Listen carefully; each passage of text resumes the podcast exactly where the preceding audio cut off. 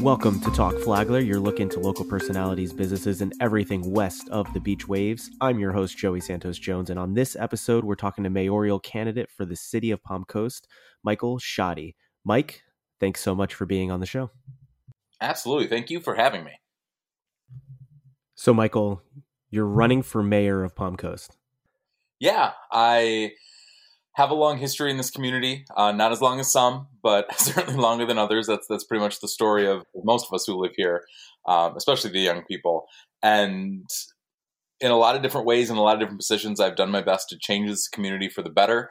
I attempted for a short time to change the community from within city government, and that did not work out well. Um, and some structural things we'll probably talk about later in the episode um, I left the city government and after a brief hiatus, uh, decided to jump back in and run for mayor. So we'll really jump into uh, the details about the campaign that you're running. Um, but you're you're a family man. Uh, you're a small business owner in Flagler. Is that right? Yeah. So um, a lot of people listening to this podcast probably know Kai and Lisa Kinji from Office Divvy. I worked for them for a short time. Um, when I first left college, I became a sports journalist and then a travel journalist. I covered the NFL for about a decade. Um, that was a uh, high paced, crazy atmosphere. And then I went to travel, which was much more laid back. They paid me to do things like go to Disney and take my family along. Um, but when push came to shove, after a decade plus of doing that, I wanted to actually work in the place where I lived. And so, even though I'd lived in Palm Coast almost that entire time, I transitioned to working in Palm Coast, and one of the first places I found that was an amazing fit was Office Divvy, and I really connected with them on both a professional but also a, like a spiritual, uh, mental connection level, um, and I loved their mission of empowering entrepreneurs. And after I did that for a short time, um, I realized that it, I wanted to empower myself as an entrepreneur. So I became an entrepreneur myself, started Nova Digital Marketing Consulting. My first big client was helping start Mad Dogs Flag Football at Palm Coast. Uh, where That's we awesome. About, where we serve about a thousand kids a, a year um, with a great flag football experience, um, crafting both their bodies and their minds. So that's what I do. I help small businesses succeed. I do a lot of consulting work. Um, a lot of the stuff I do ends up being pro bono just because I hate charging people for stuff that comes easy um, and that they can do themselves. Um, but I really just love making connections and I love watching a small business owner in Palm Coast when so many, so many of the odds are stacked against them uh, start to see success as a light at the end of the tunnel. Well, let's let's talk about that then. Your your campaign is powered by uh, promises of leadership. Uh, I believe your messaging is leadership is built on trust, uh, and you know working with citizens directly in Palm Coast. Do you feel leadership is currently lacking in any areas? Yeah, I, I, I would have to if if I'm running to be the mayor of Palm Coast, I have to be doing that for a reason. So I don't want to, you know, engage in typical political speak and just be syrupy, saccharine, positive about what's going on.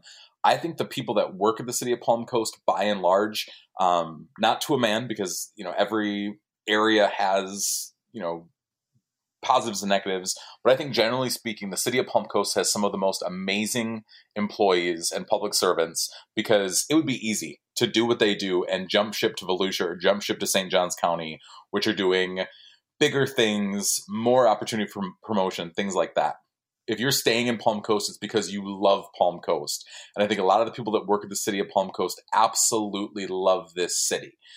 That being said, I think there are issues at the top uh, with leadership that need to be corrected. And some of that was cor- corrected in the last cycle, but not all of it. Uh, things have gotten worse over the last three years, and that's a palpable feeling as I talk to citizens of Palm Coast that things have not gotten better, and we don't need four more years of the same uh, as a resident of Palm Coast, I can attest to uh, having uh, a wife and two daughters and raising them here. There is there's something great about living in Palm Coast, um, but there's also the feeling of hoping Palm Coast creates an opportunity uh, for future generations and stuff. Is that something you're looking into?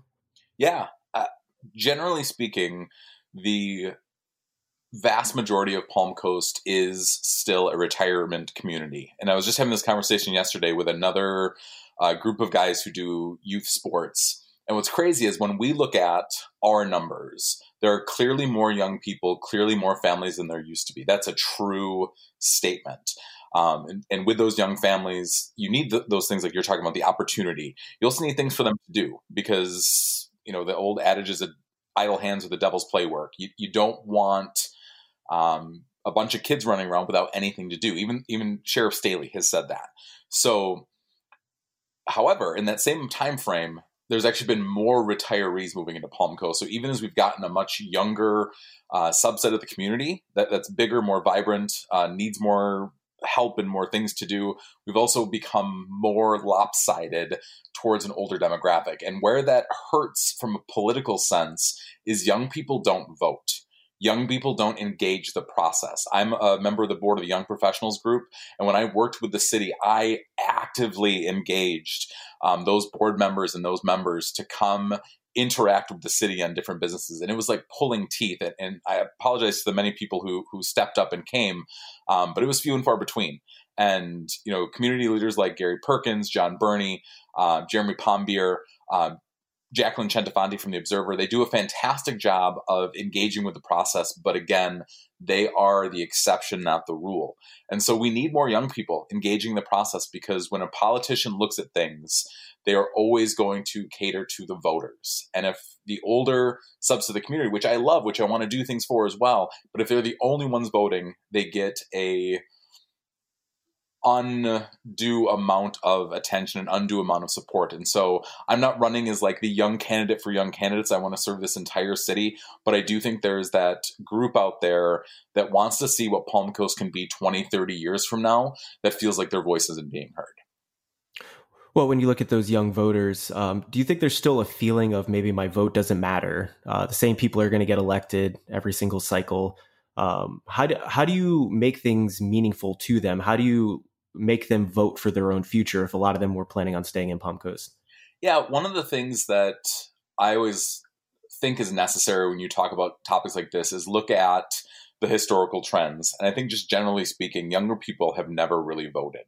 Um, there are systemic, systematic things that make voting not as easy as it should be. Um, and some of that's changing around the country.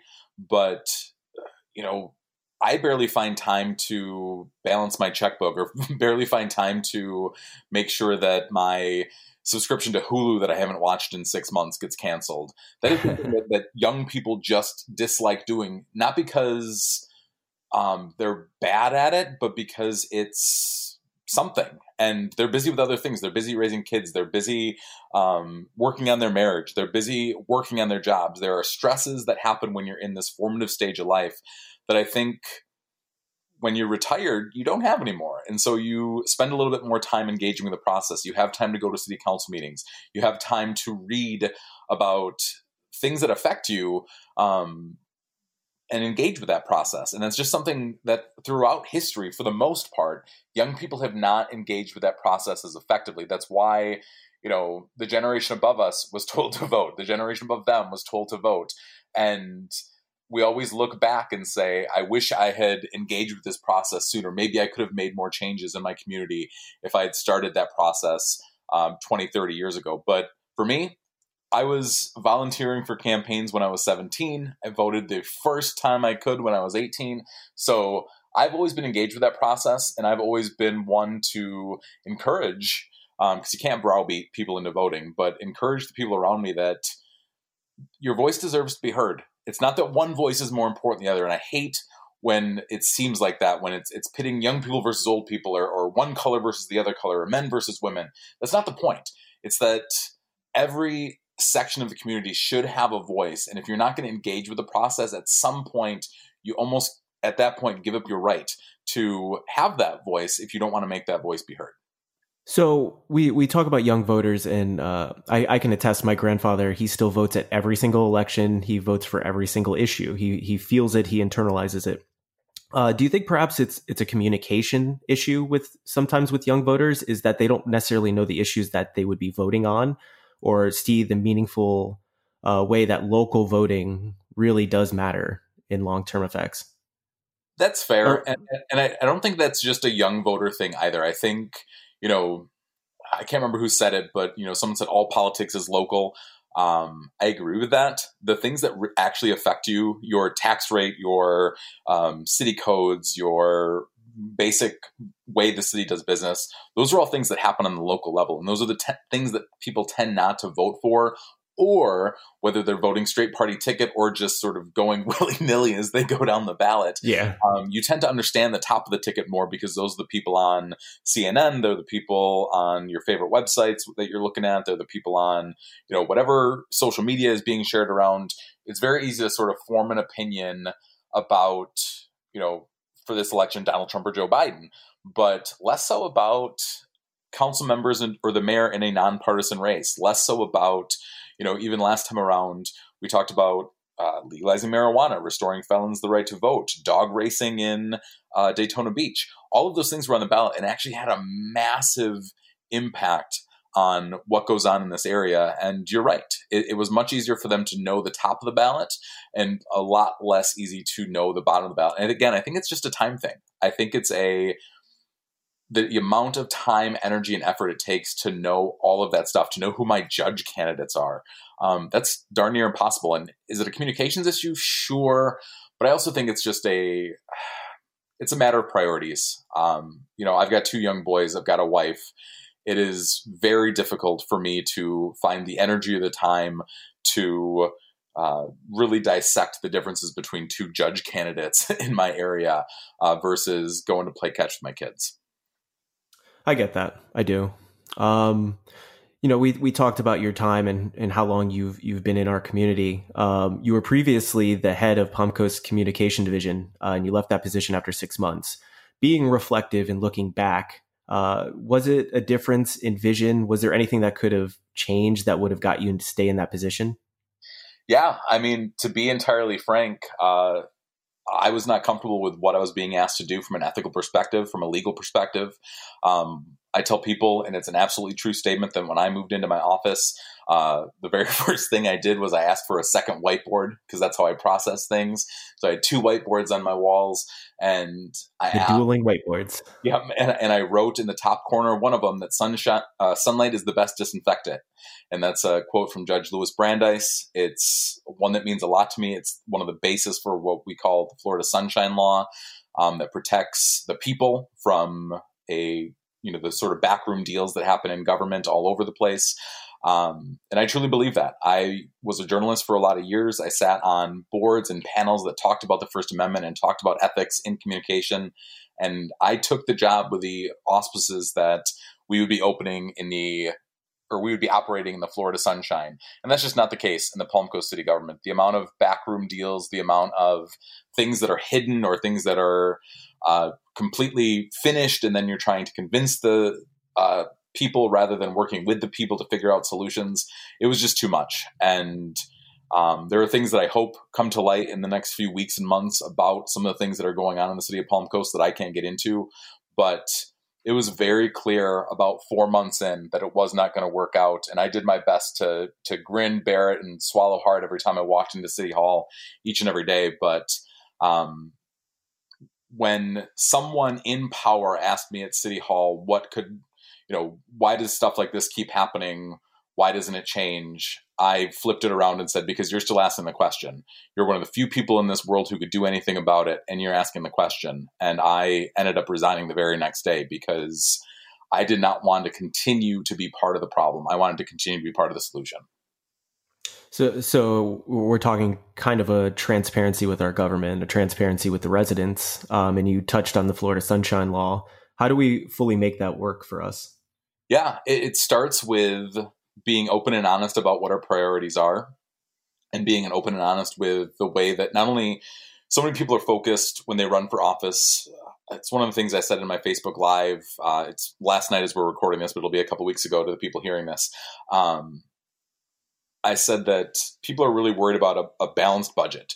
You know, they say you don't raise my taxes and make sure there's no uh, foolish spending. Well, duh, that we all want that. You know, me one politician who's ever said, "I would love to raise your taxes and you know spend your money foolishly." That's we all want that. We all want a good balanced budget and wise spending. The problem is at the city level, there are still lots of loopholes, and we have a city leadership that is very good at exploiting those loopholes where money might be budgeted wisely or budgeted fairly, but then is spent in different ways. And so until those things start coming out into the sunshine and until those things start being, um, you know, not just publicized because it, it, has to be cleaned up. And I think that's where, again, I go back to that. There's backroom deals that um, I can get into all sorts of the, legalese of running a, a local government, but we only have one person at City Hall in charge of procurement right now, making sure that money is spent wisely. And there are probably a dozen who are actively making sure it's spent unwisely. So those are the sort of things that we need to clean up. Infrastructure. Where do you think we should be spending money right now in Palm Coast and Flagler County? Yeah, a couple of the big places are right now our city does not have anyone doing economic development at all. Uh, we used to have two positions that were created specifically for the purpose of economic development, and traditional economic development is a farce. I, I just gotta I gotta be blunt and say it that the sort of economic development techniques of the 1970s and 1980s are still being used around the country today, and they are not working. Um, the idea that there's a city that tried to lure Amazon, and we're going to be honest, had no chance of ever luring Amazon, but still promised millions and dollars of tax incentives and we're going to like section off part of their city and call it like prime uh you know rename it as a city just for amazon. Like how is that cool? How you, you're changing the character of your city. You're ensuring not only are there tax breaks and land swap deals involved but you're never going to get a dollar of that tax revenue because you're sectioning off part of your city for them um, what what does that benefit other than having a lot of lower paid jobs, um, maybe some higher paid, but a lot of lower paid jobs. And that's traditional economic development. It's like big game hunting. Um, it's cool, I guess. I don't necessarily find it cool to have the picture of you holding up your your big game. Um, but that's not the way that even hunters feed their family. Um, hunters know you have to a forage and maybe do some gardening and get some staples in effect first. And then you also have to hunt small game and you have to have a diversity in, in what you're bringing in. You can't just bag that one big buck every season and call it a day if that's how you're going to try to feed your family. So economic development is the same way. You can go for the big flashy target, the big company that's going to bring in 50, 100, 200 jobs at, you know, $80,000 a piece. Awesome. Do that. But you can't stop there. And right now at our county level, the the sort of big game hunting and economic development is what happens, and then the city level, it's nothing. So that's where I want to start spending money. I want to fund those positions, and then I want to continue to do things as a city that encourage not just businesses to move in, which is awesome, but also to support the lifeblood of our economy, which is the small businesses and the entrepreneurs that are already here. And so you mentioned fiber. Three years ago, candidates ran on the fact that fiber needed to be a priority for the city. And to back up just a little bit, we have had a municipal fiber net program in the city for a long time. And the city started that for one reason and one reason only because they knew it would save them on their cable bills. And it did. And so it's already a revenue neutral program because the city having its own internet service is cheaper than the city having to go to AT&T Spectrum whoever. So it's already revenue neutral. But now it's also an enterprise fund which can give low cost high speed internet to other people much cheaper and much faster than a private company. Generally speaking, it's never good for the uh, government to get into any place where the private uh, industry can do something. That, that's just a general maxim that I agree with. That being said, when private businesses have monopolies and when private businesses are essentially immune from being broken up by the federal government as these cable monopolies are the only disruptor available is for a city like palm coast which already has its fiber network to come in and say we can run cable all the way down palm coast parkway which palm coast does. We can provide gig symmetrical high-speed internet services at cheaper than your you know current internet prices already are. And if the city does that you're going to create instances where you have cooperative internet agreements where you make like office buildings and ISP and you can drive costs even lower. You're going to have HOAs around the uh, city where there's already one being built right now that has fiber as one of its selling points because they ran lit fiber into the community. Um, that's going to drive down prices in that community even more. Um, because, and the reason this is so cool is it takes, the city doesn't have a CEO. The city has a you know public servant who's not making a whole lot of money running this thing not someone making you know millions of dollars a year with a golden parachute And the shareholders for things like this are the citizens. That's why the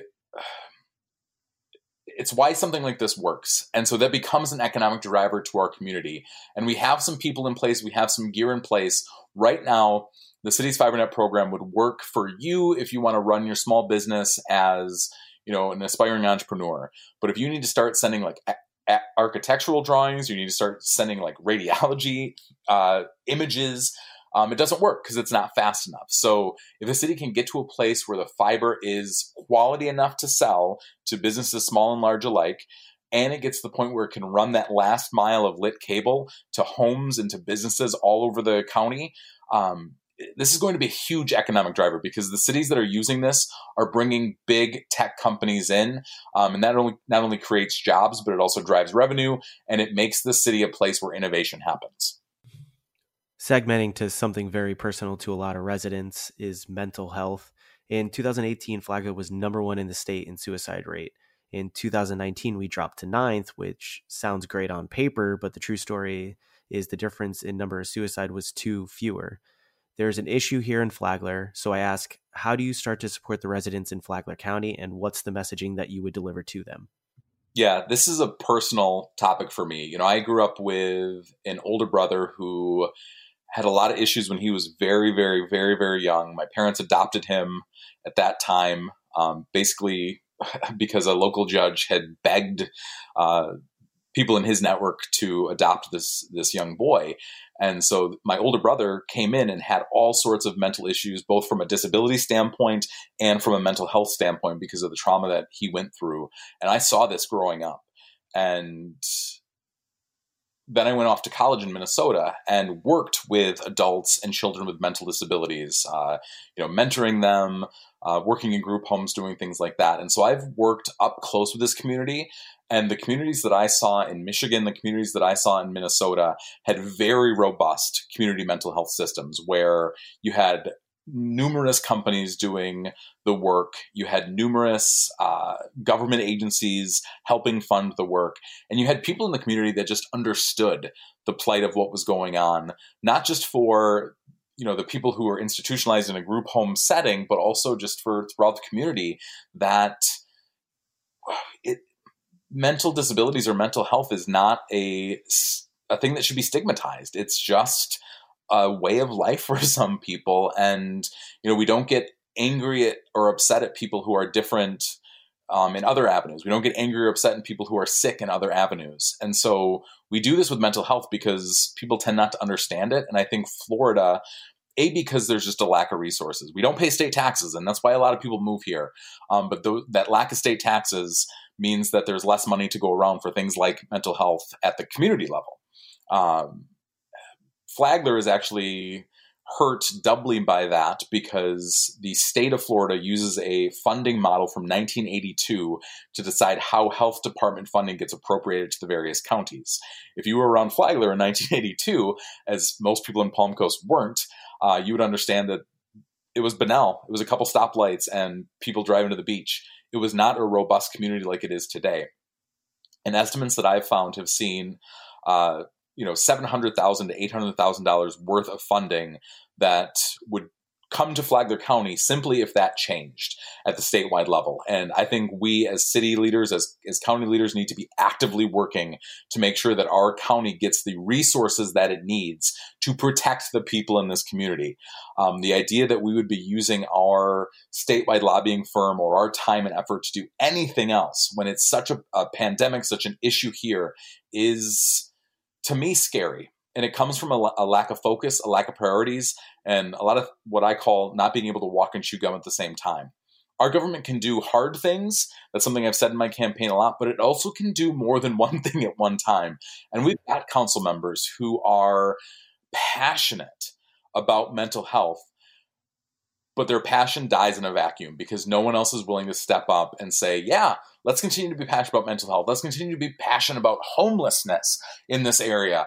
Um, but it's one or two council members mentioning it once in a while, and the city doesn't actually do anything about it because they're so focused on such a very small set of priorities. So that's that's where I start with mental health, um, working with local leaders, making sure that we get that funding, and barring that, let's start coming up with new and inventive ways because I was the point person when I was with the city, going to all the mental health meetings, going to all the community health meetings. And I was told time and time again to go sit quietly, but not ever offer to do anything because I was told point blank that the city was not going to do anything about mental health.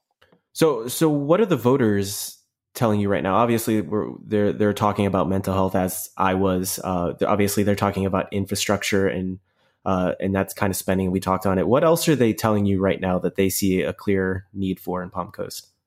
I think people just don't trust their government. Um, you know, I was the person who ran social media when I was at the city of Palm Coast. I still see in you know comment sections on local news sources and on the city itself, um, which has a nasty habit of hiding comments a lot. Um, I see that people don't trust their government. And some of that is natural in an area like Palm Coast where so many people are used to governments from where they're from.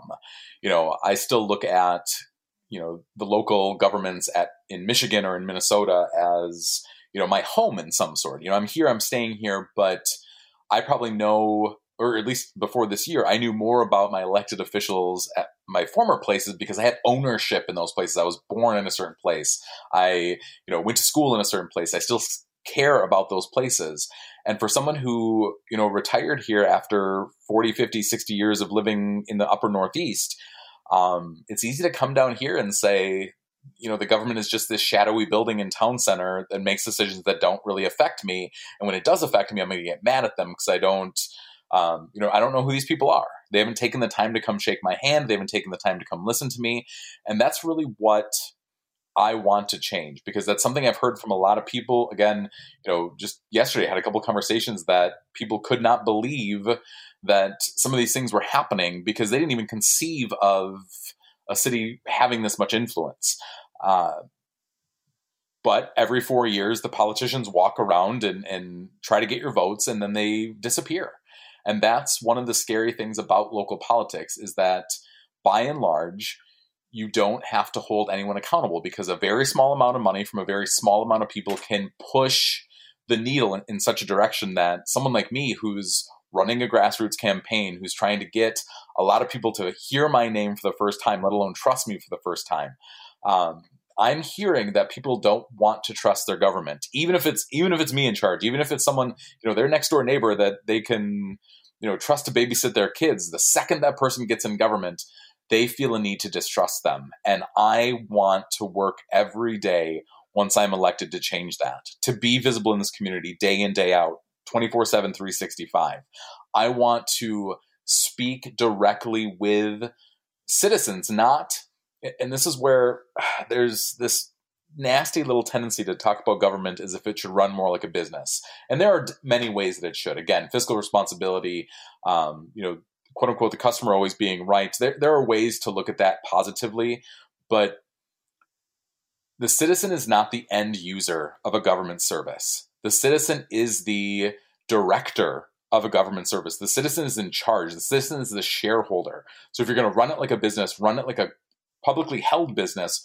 where every single voter, whether they voted for you or not, or they live in the community and they're not voting, that is your shareholders, that is your boss. And that's not the way our government operates. And so I need, when I am elected, to every day be in the community, shaking hands, kissing babies, doing that, but also talking to people about my ideas, talking to people about their ideas. Because if things come to a city council meeting and no one has ever heard about them before, and the city council votes five nothing on something the city will be outraged about, the city has a need, a moral imperative to be outraged. And we've had too many of those issues over the last couple of years in city government.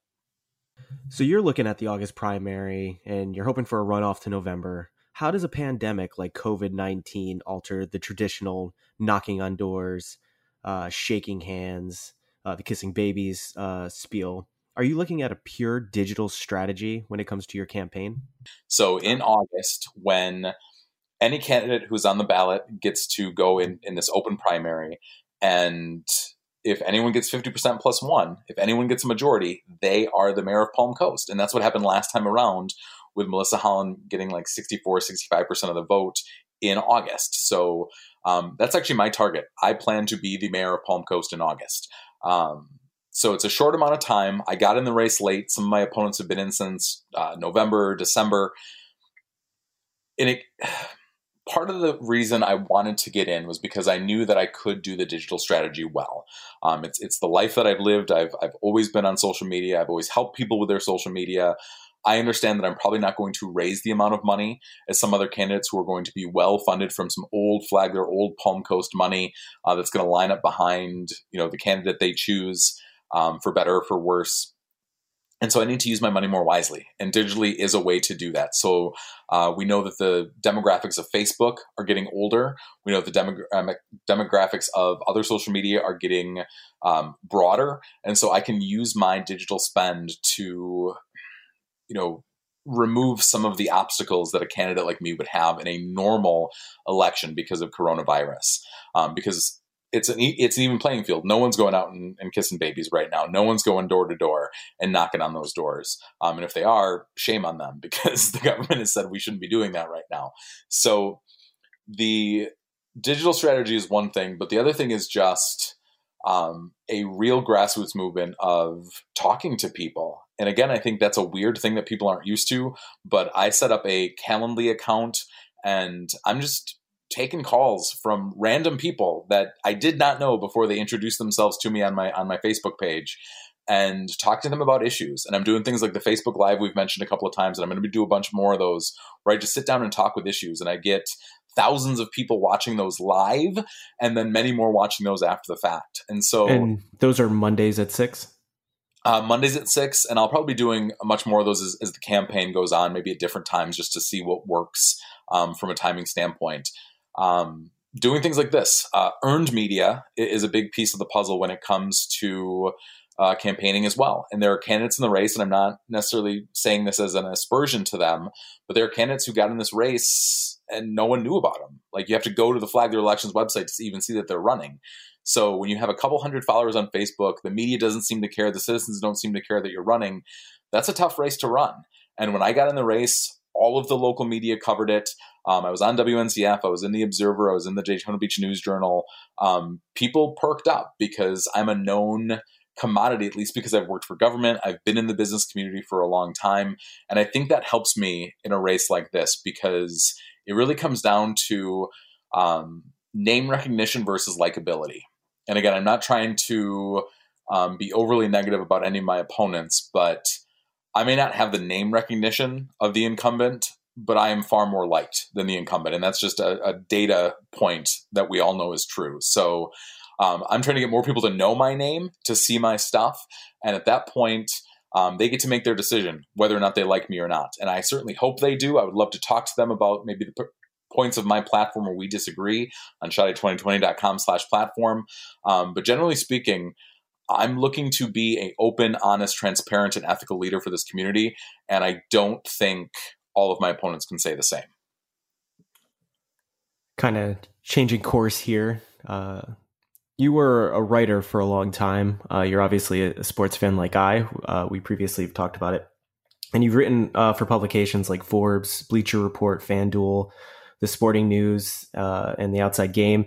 Uh, you've analyzed competitive events for a year. I believe you did the NFL draft analyzation for years, and that's about 3,000 rounds that goes over the course of uh, 135 days.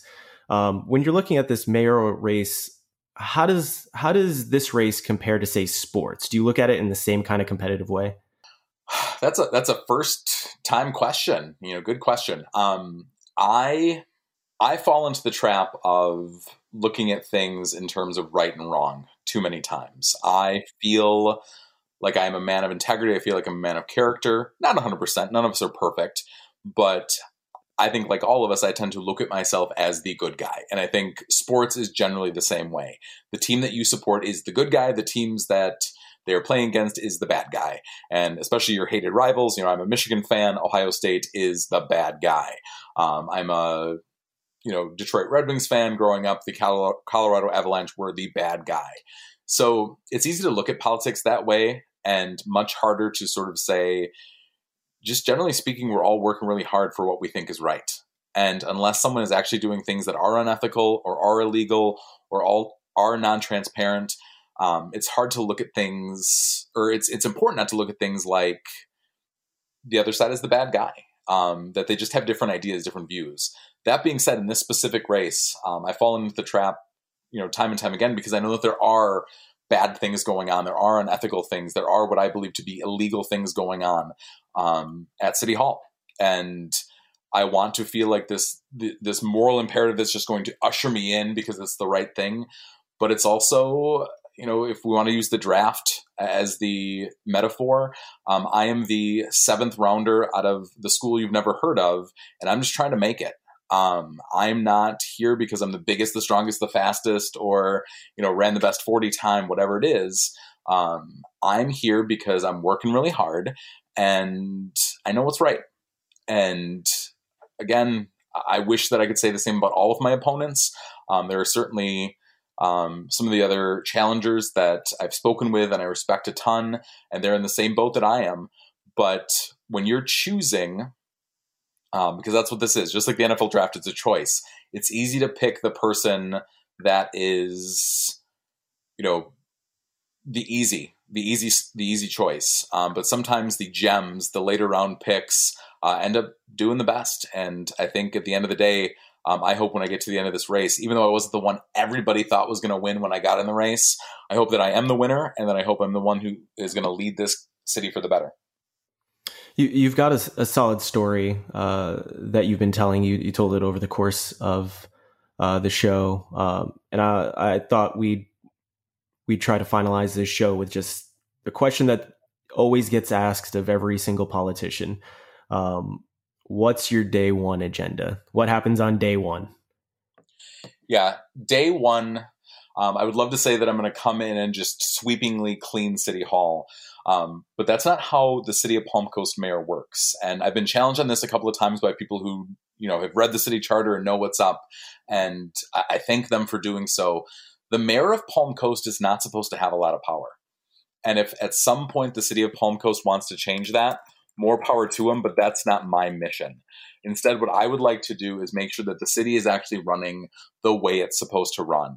And that means that the mayor is one of five votes. No extra power, no extra influence, no extra day to day operations, other than being the person to cut ribbons, make the speeches, and appear at public events the mayor is just a council member like everyone else. And so, what I want to do on day one is empower the four other council members, whoever they may be, that they should have their own agendas, their own visions, and there should be robust discussion for um, the things that they think are important. And I think if, if that's all I do, if that is all I do as mayor, return the power back into the hands of the citizens through their representatives, I will have done a good job because right now we have a very small collection of people through the mayor running a very small vision. And that's where I say you have to walk and chew gum at the same time.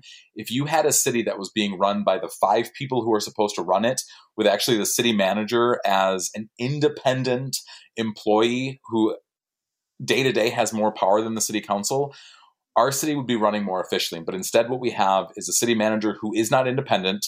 Um, you know, just having been in City Hall, he talks to the mayor way too frequently, way too often, not just to get advice, but to basically take direction and give that direction to city employees outside of what the city charter says he should be doing.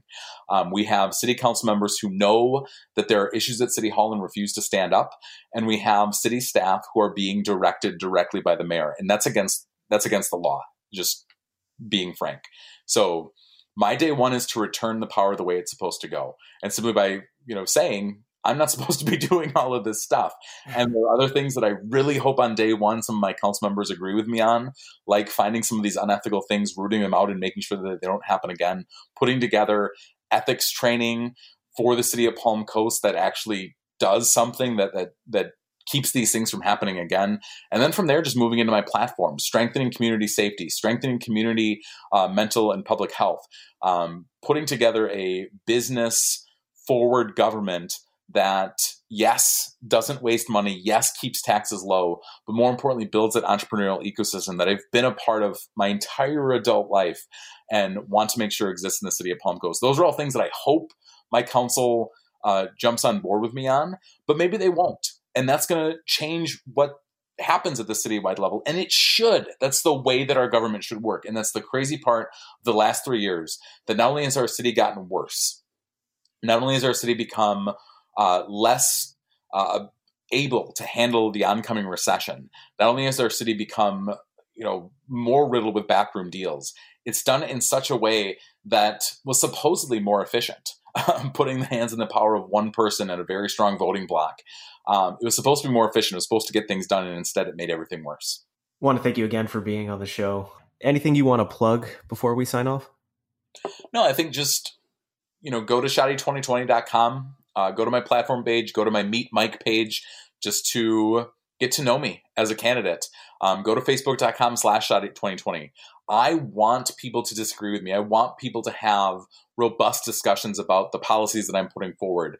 And there are plenty of people who've come on my page and been negative, um, but I've yet to see someone be overly negative about my ideas. And that's what I'm looking for. Because if I've got an idea that this community doesn't want, if I've got a piece of my platform that I intend to accomplish that is something this community doesn't want, I need to know that. Because if the community is actively voting against me because they don't want more sidewalks or they don't they don't want more streetlights, then that's what the community wants and I'll change my platform. But I have a sneaking suspicion that if someone reads my platform and then once I'm elected holds me to it, uh, our city will be a better place for it. Mike, thanks so much for being on the show. Thank you, Joey. And for us, you can find us on AskFlagler.com, launching June 29th, your newer news website for Flagler County.